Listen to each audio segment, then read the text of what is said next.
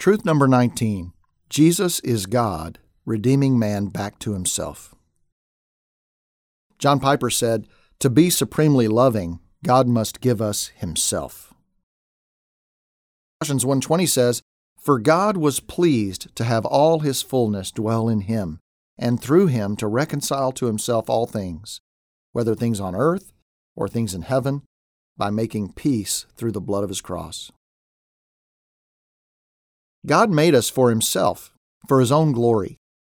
He who has all power, beauty, love, and authority had been demonstrating these among the host of heavenly beings.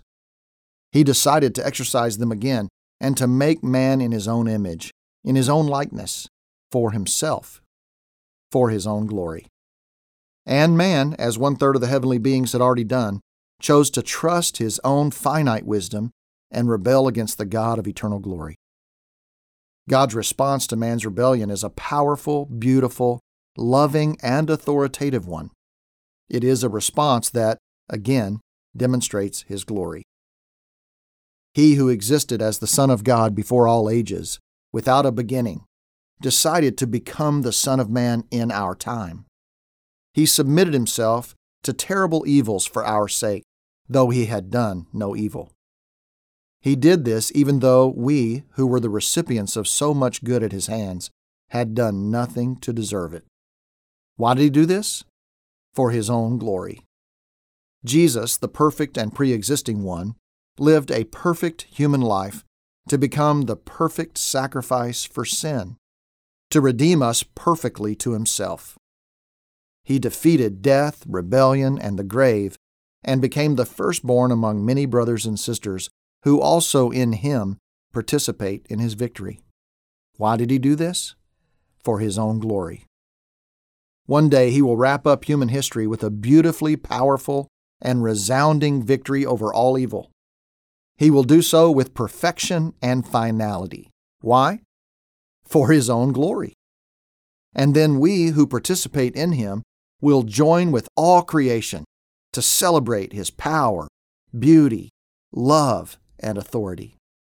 We will join every creature in heaven and on earth, and under the earth, and on the sea, and all that is in them, saying, To him who sits on the throne, and to the Lamb be praise and honor and glory and power forever and ever. Revelation 5:13.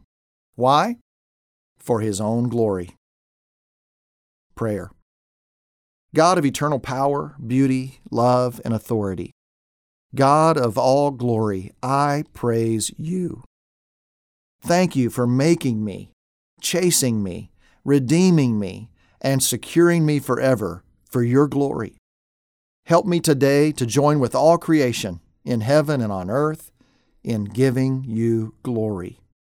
Help me to behold your glory and to proclaim your beauty because for this I was made. You are the God of glory, and I worship you. Amen. Reflection questions. Number one, why did God make mankind in the first place? Why do we exist? Number two, why is it not a selfish thing that God made us and redeemed us for His own glory?